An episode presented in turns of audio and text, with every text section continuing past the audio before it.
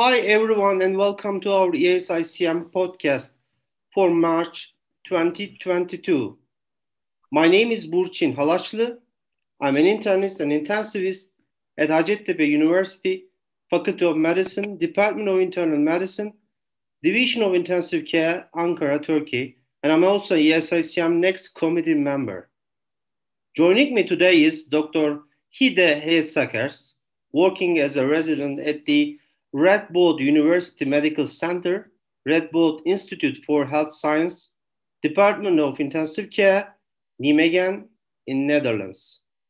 He has a recent paper entitled Mental Health Symptoms in Family Members of COVID-19, ICU Survivors, 3 and 12 months after ICU admission, a multi-center prospective cohort study published in ICM Journal. He Hidde, Welcome to the program. Yeah, thank you for inviting me. Very happy to be here.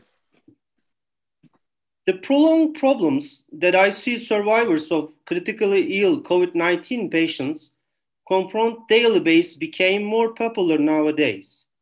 Post acute COVID or long COVID issue is one of the major study areas.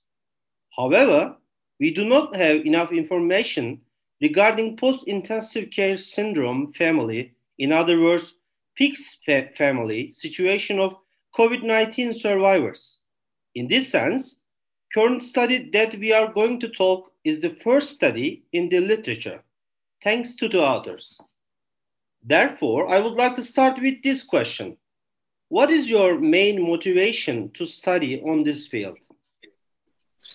Yeah, thanks for your first question. Well, uh, as you were saying, uh, there has, has been a lot of work done on the uh, PICS in patients. Uh, actually, our research group, group in the, the Netherlands has been studying uh, the post-intensive care syndrome in patients since 2016 now. Um, so we know quite a bit about that already, but we didn't know anything about the post-ICU syndrome in family members. So we already really wanted to study the PICS-F, but we never quite got to it. But then the COVID 19 pandemic started, and as we all know, the pandemic confronted confronted us uh, with a unique situation uh, for us clinicians, but especially for the patients and the family members. So we, at the start of the COVID 19 pandemic, we we knew this this would have a great impact on, on family members uh, since they couldn't often they couldn't visit their own uh, family members at the ICU. Uh, they were isolated as well. So we, we really want to know what the actual impact of the uh, COVID-19 ICU admission, admission of their uh, family member was, and uh, we want to know what so again what the impact was, so we could um, enact on that so we could, could help them better in the future.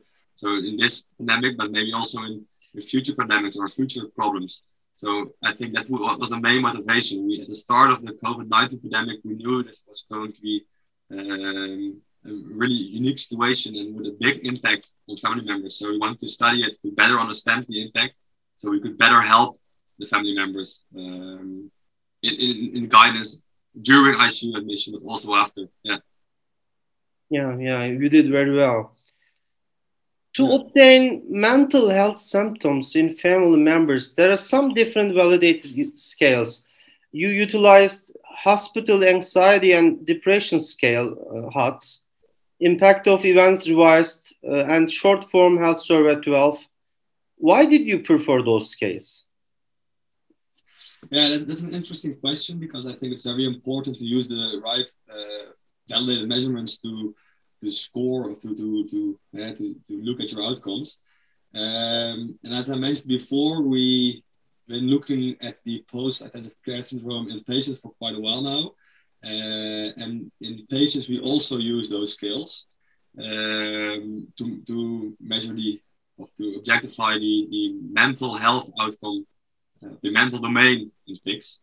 Um, these questionnaires were also advised by uh, core outcome set in 2017, I think, by Needham um, to, to measure the mental health impact uh, in patients. Um, so that's why we also used the questionnaires in, in, the family members, so we could compare the mental problems in patients with the uh, mental problems in, in, family members by using the exact same scales and the exact same uh, cutoff values. And I think a great advantage of the, the, HADS, uh, anxiety and HADS depression and the uh, IES, and we use the IES 6, which is an, an, a shorter version of the IES revised with only six questions. I think the main advantage is that you have a validated scale which measures the uh, presence of symptoms uh, belonging to either anxiety, depression, or PTSD by just a short amount of questions. So, with a limited amount of questions, you already can say something about a lot of things in the mental domain. So, it's, it's very easy to fill in for family members. It doesn't take long.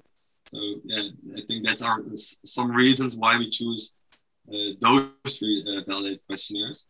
And as you were saying, we also use the SF12, um, and I think the great advantage of this questionnaire is that you can say something about the mental domain of the, the mental component uh, summary, but also something about the phys physical component summary score.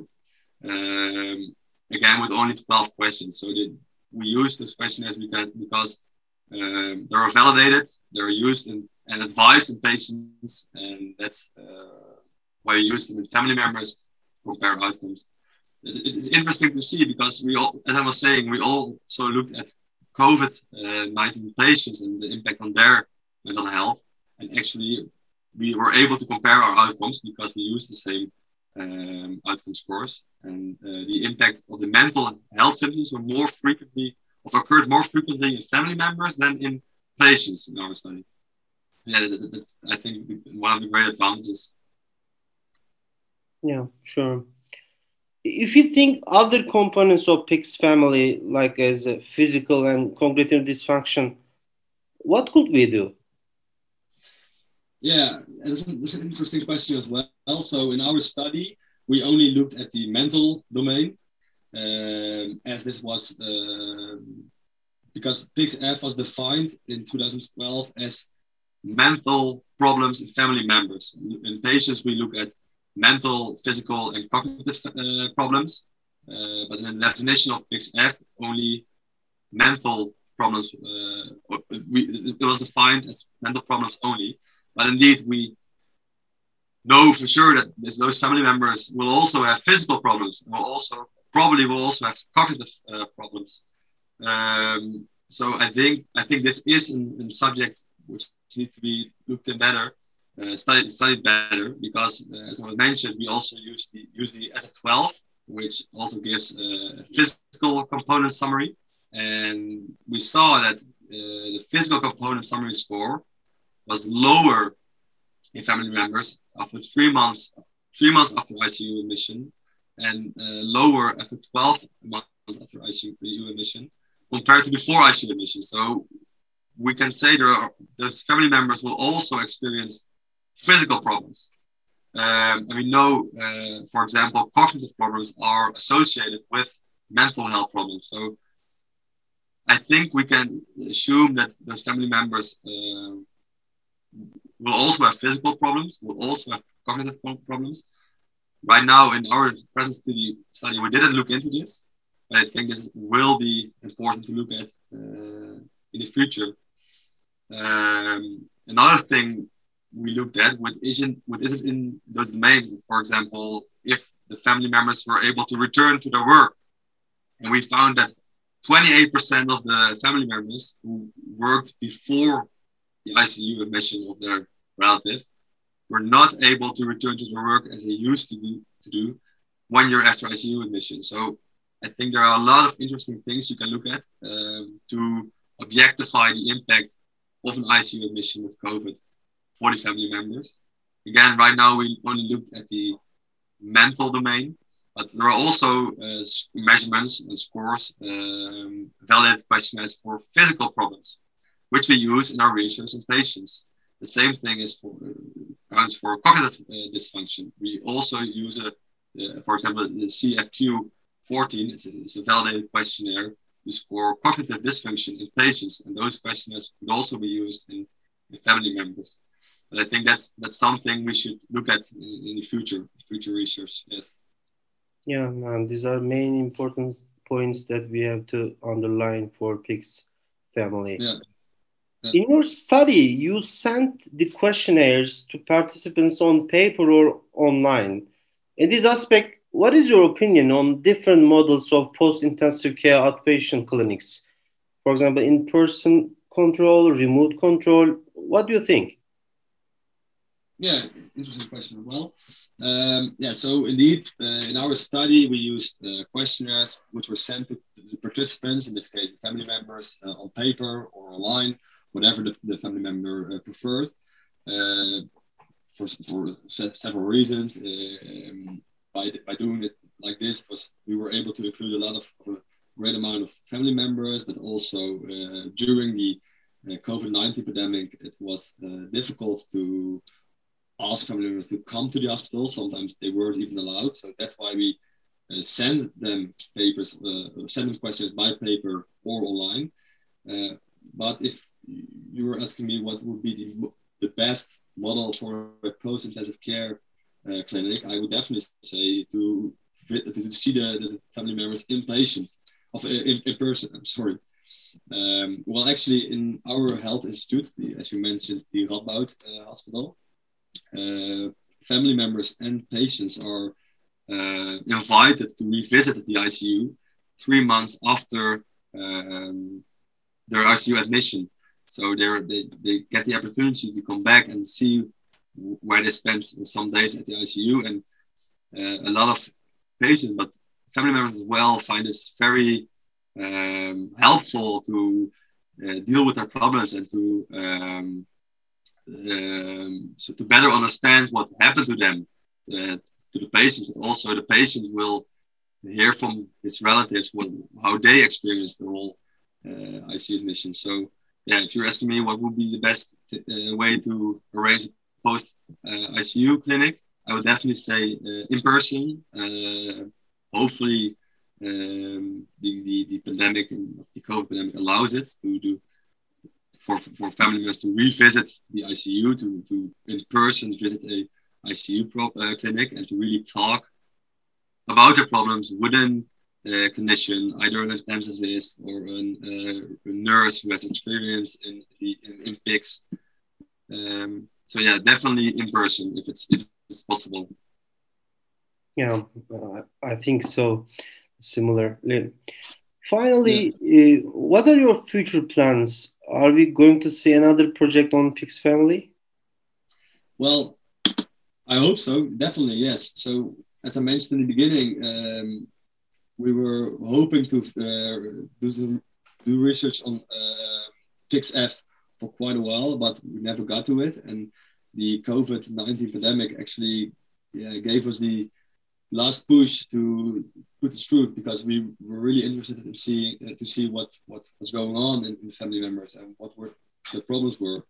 Uh, so I think in the future it would be really interesting to not only look at um, family members of COVID nineteen ICU patients, but also in uh, patients with other diseases, uh, with other ICU admission reasons, to see what um, their problems are, and if we know what their problems are and we can compare it to the problems experienced by uh, family members of COVID-19 patients. We can see if there there might be differences. So, might it might be that uh, patients, uh, family members of patients with COVID-19 need another kind of uh, help after the ICU admission. They have other needs, uh, or maybe the needs are the same, and then we can just uh, make a program for all for all family members. But I think it's it, the program should be individualized. So that's why I'm saying we should really look into um, yeah all family members of all ICU patients, so we can better understand what individual needs are, and we can better help individual family members the way the way they need it. So I think that would be an interesting thing of a project for the future to uh, not only look at the COVID nineteen uh, patients, but also at other patients. Yeah. Thank you very much, Hidde. It was great pleasure for us. Thanks for uh, joining us for this uh, interesting ESICM podcast. Yeah, thank you very much for having me. Bye bye. Bye.